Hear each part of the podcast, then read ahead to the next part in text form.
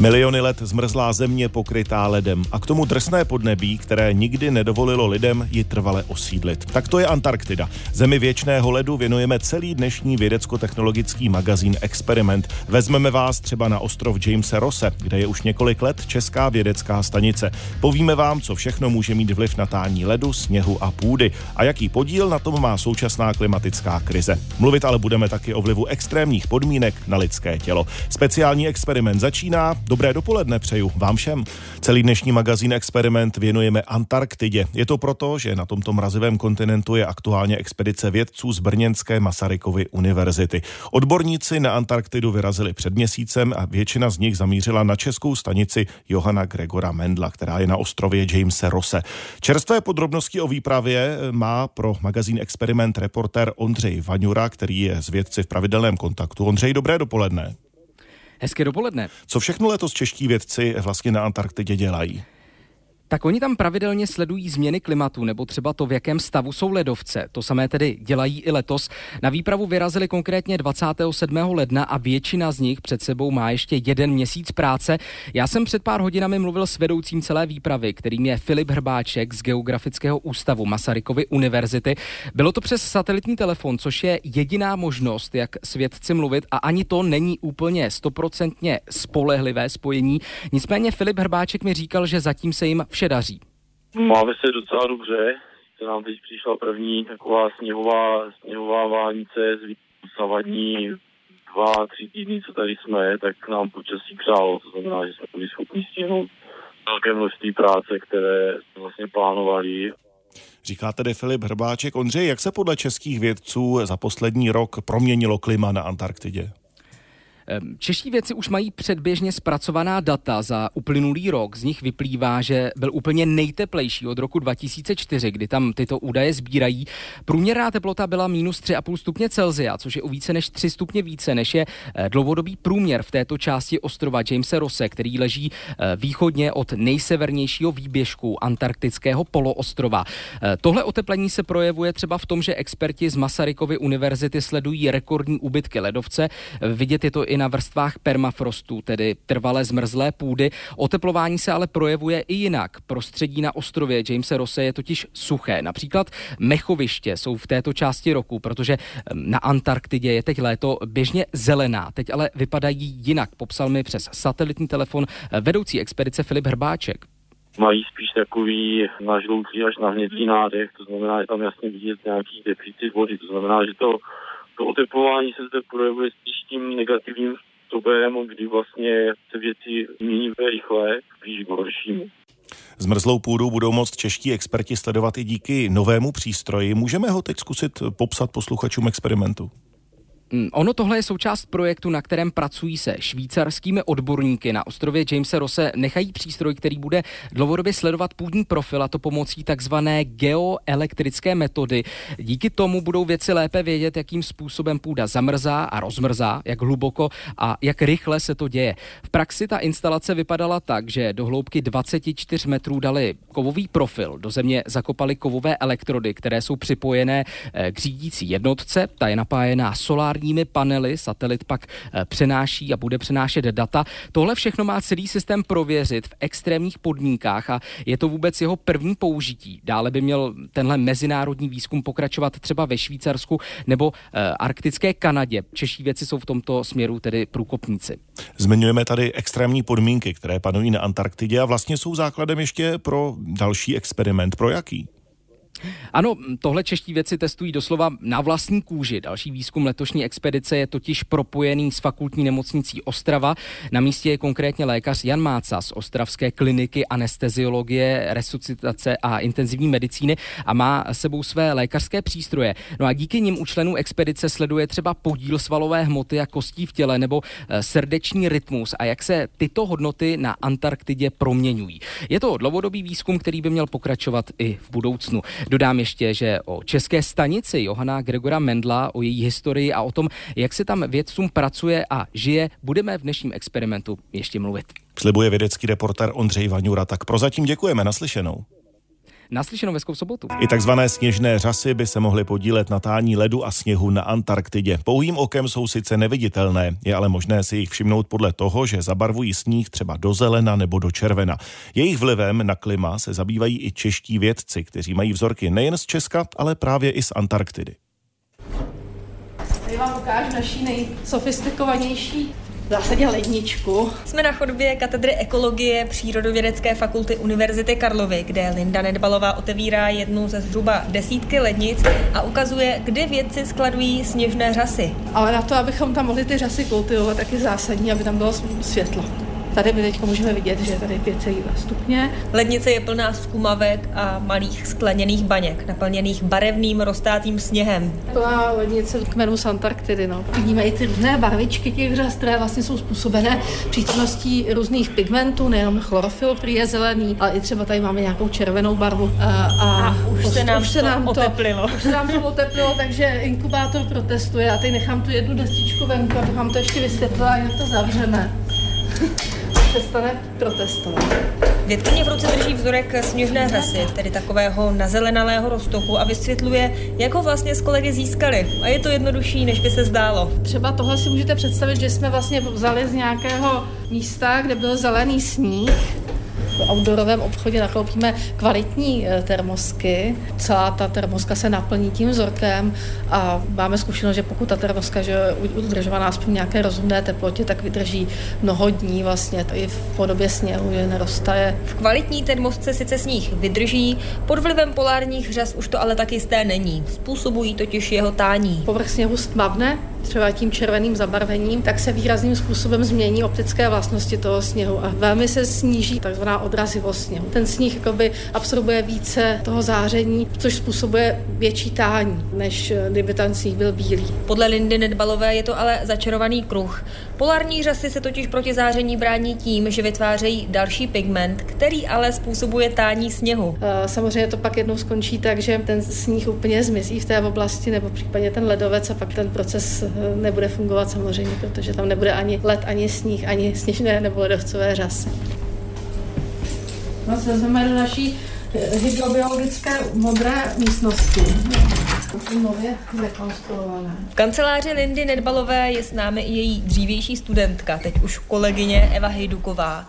V ruce drží takový menší přístroj, takzvaný dataloger a vysvětluje, že jeho prostřednictvím věci získávají data přímo z terénu a mají tak přehled o tom, v jakých podmínkách a jakým způsobem polární řasy fungují. No, já vám tady můžu ukázat nejnovější datalogery, jaký nám přišly. Jsou to datalogery, které měří relativní vzdušnou vlhkost, teplotu, a zároveň i fotosynteticky aktivní záření. Právě tahle ta ploška snímá i světlo. Tady jsou na to ještě někde nějaký háčky, kterýma se to vlastně přidělá takhle k tyči. V praxi to funguje tak, že datalogery konstantně sbírají data, která věci následně převedou pomocí kabelu do počítače, no a tam už vidí velmi přehledné grafy, díky kterým dokážou zkoumat jak vlastnosti sněžných řas, tak i jejich vliv na klima. Zuzana Machálková, Radiožurnál. V sobotním magazínu radiožurnálu Experiment se vracíme na Antarktidu na ostrov Jamesa Rose, kde je česká výzkumná stanice. Ve spojení jsme teď s reportérem Martinem Pařískem. Dobré dopoledne. Hezké dopoledne. Martine, jaké podmínky na místě vědci pro svůj pobyt mají a s čím vším se vlastně musí vypořádat? Tak obrovskou výhodou pro ten pobyt na stanici je to, že právě v tyto dny je tam pozdní léto. Když se dívám na předpověď na následující hodiny, tak se tam teploty pohybují kolem minus 11 stupňů v noci. Teď je tam tedy noc. A pak kolem minus 6 přes den. Pro výzkumy a práci venku je to dobré počasí. To mluvíme tady přímo o ostrově Jamesa Rose. O pár stovek kilometrů dál už jsou podmínky i teď mnohem drsnější s teplotami i minus 40 stupňů Celsia. A není proto divu, že Antarktida je trvale neobydleným kontinentem. Jejími obyvateli jsou převážně převážně vědci na stanicích, a to hlavně v létě. V zimě, tady v období kolem června, je to nehostinná země s teplotami klesajícími často i pod minus 70 stupňů Celsia. Letošní cesta českých vědců má za úkol celou řadu výzkumů, už jsme o tom mluvili na začátku experimentu, ale součástí expedice nejsou jen vědci, našli bychom tam třeba i další profese, ku příkladu pokrývače, je to tak? Ano, přesně tak. Stanice je v provozu v těch letních měsících a tak se musí zvládnout mimo výzkumu i opravit případná poškození. Navíc ty budovy jsou vystaveny extrémnímu počasí. Na letošek je naplánovaná rozsáhlá oprava střechy toho hlavního ubytovacího objektu. Přírodovědecká fakulta musela už v Čechách najít opravdu zkušeného pokrývače izolatéra, který dokáže pracovat i právě v těch extrémních podmínkách. Součástí té letošní výpravy je i reportér magazínu National Geographic Hinek Adámek, který dokumentuje výzkumy a život na stanici. On tam není nováčkem, byl už u stavby celé té stanice, když v roce 2005, jak mi říkal po satelitním telefonu, když jsme spolu mluvili, opouštěl ostrov, tak tam stála z půlky hotová hlavní budova. A tak třeba pro něj byl ten letošní návrat na Antarktidu silným momentem. Když jsem přijel teď po 18 letech jsem, tak uh, nezměnil se ostrov uh, Jamesa Rosse, nezměnila se krajina, ale jinak uh, se změnilo prakticky úplně vše. Ta stanice funguje, je vyzkoušená za ty antarktické sezóny a je to opravdu takové dobře fungující zázemí pro naše vědce tady v Antarktidě. To jsou slova reportéra Hinka Adámka. Martine, jak už jsme naznačili, stanice je v provozu jen v období, kdy je na Antarktidě léto. Jak dlouho vůbec trvá uvést do provozu a co všechno si vědci museli přivést sebou? Mm-hmm. Tak eh, toho, co musí mít sebou, jsou tuny. Od jídla, vybavení, přístrojů a řady dalšího. Tím nejdůležitějším jsou ale na začátku asi vrtačky. To jsou totiž klíče od stanice. Musí se očroubovat desky, které vstup do budovy chrání. No a pak už začíná to oživování, které trvá několik dnů. Zpočátku pomohou dýzlové agregáty a pak už energie začnou dodávat i solární panely. Ta letošní expedice Masarykovy univerzity měla celkem 23 členů. Část výpravy je tedy na vědecké stanici Johana Gregola Mendla na ostrově Jamese Rose, kde jí ještě zbývá v březnu dokončit několik úkolů. No a druhá menší skupina o devíti lidech má za sebou dvoutýdenní pobyt na ostrově Nielsen Island. Členem letošní výpravy je i ukrajinský vědec Anton Puhovkin, ten se specializuje na výzkum lišejníků. Loni na jaře se kvůli válce nemohl vrátit z Antarktidy na Ukrajinu, no a teď už pracuje pro Přírodovědeckou fakultu Brněnské univerzity. Antarktida zase trochu jinak, očima reportéra Martina Pařízka. Tak děkujeme, naslyšenou. Hezký den naslyšenou. A teď už zpátky k experimentu a na Antarktidu. V příštím století může podle vědců stoupnout hladina moří až o několik metrů. Hrozí totiž, že se rozpadnou takzvané šelfové ledovce u Antarktidy. Ty jsou mnohem silnější než běžný mořský led a když roztají, uvolní se obrovské množství vody. Jeden takový případ vědci zaznamenali v roce 2002 takzvaný Larsen B. Ten, co se utrhl, tak je u toho samého výběžku antarktického kontinentu u velkách ocásek. Tam byl ten Larsen B Ice Shelf, kde se vlastně celý ten plovoucí ledovcový šelf během jedné letní sezóny rozpadl. Ukazuje mi na mapě Martin Margold z Přírodovědecké fakulty Univerzity Karlovy a vysvětluje, že vědci v Antarktidě sledují několik druhů ledu. Naprosto zásadní rozdíl je v mocnosti toho zalednění. Mořský led vzniká zámrzem mořské vody. Mívá většinou první metry.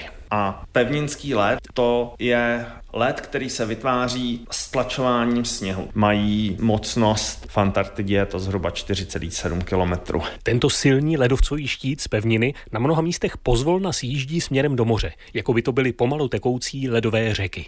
Tady vlastně čím to je modřejší barva, tím je tam rychlejší tok ledu. Takže a... světle je to uprostřed toho kontinentu, kde Přesně se to asi tak. nehýbe a tady směrem Přesně k moři. Tak, že jsou to řeky ledu, tak tam vlastně vidíte ty jednotlivé ice streams. Lidově řečeno, ten ledovec, co je na pevnině, se přesune jakoby na tu mořskou hladinu. Jo, přesně tak, on vlastně jakoby stéká, stává se takovou plovoucí platformou. V Antarktidě je největší třeba Rossův šelfový ledovec. A vlastně na okraji se z toho odlamují ty icebergy a to většinou, když v médiích slyšíme, že se uvolnila tady obrovská krev v Antarktidě, tak to znamená, že se odlomila část toho plovoucího šelfového ledovce. I když jsou odtržené plochy ledu velké jako města nebo i kraje, podle vědců je to normální věc.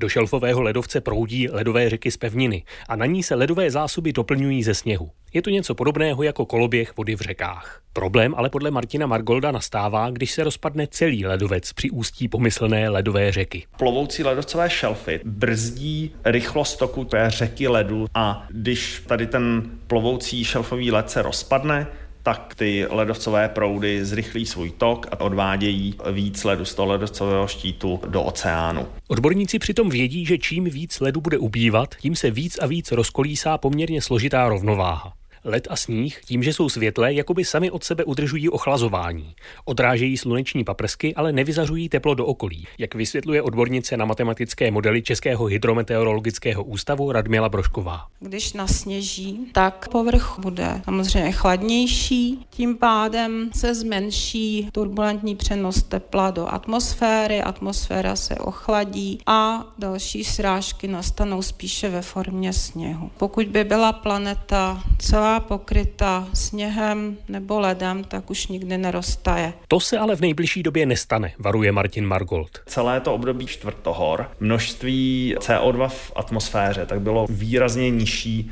než je v dnešní době. My vlastně emisemi skleníkových plynů jsme nejspíš rozhodili celý ten systém toho čtvrtohorního kolísání klimatu. S tím množstvím CO2 v atmosféře, které v současnosti máme, tak asi další doba ledová nemůže přijít. Naopak s tím, jak budou ledovce tát a hladina moří stoupat, posune se i jakási čára ponoru v místech, kde se ledovcové štíty přesouvají na mořskou hladinu. Kvůli tomu pak bude led odtávat ještě rychleji. Problém je, že když ta grounding line bude ustupovat směrem do toho ledovcového štítu, tak tím vyšší sloupec toho ledu je v kontaktu s oceánem. V oblasti Amundsenova moře a někteří kolegové už se obávají instability, tak už se tam může rozjíždět. Hrozba tání masivních ledovců je z hlediska lidského života pomalá. Vědci ji počítají na 100 až 200 let. Z historie země ve čtvrtohorách ale vědí, že i malá změna podmínek může způsobit velké změny klimatu.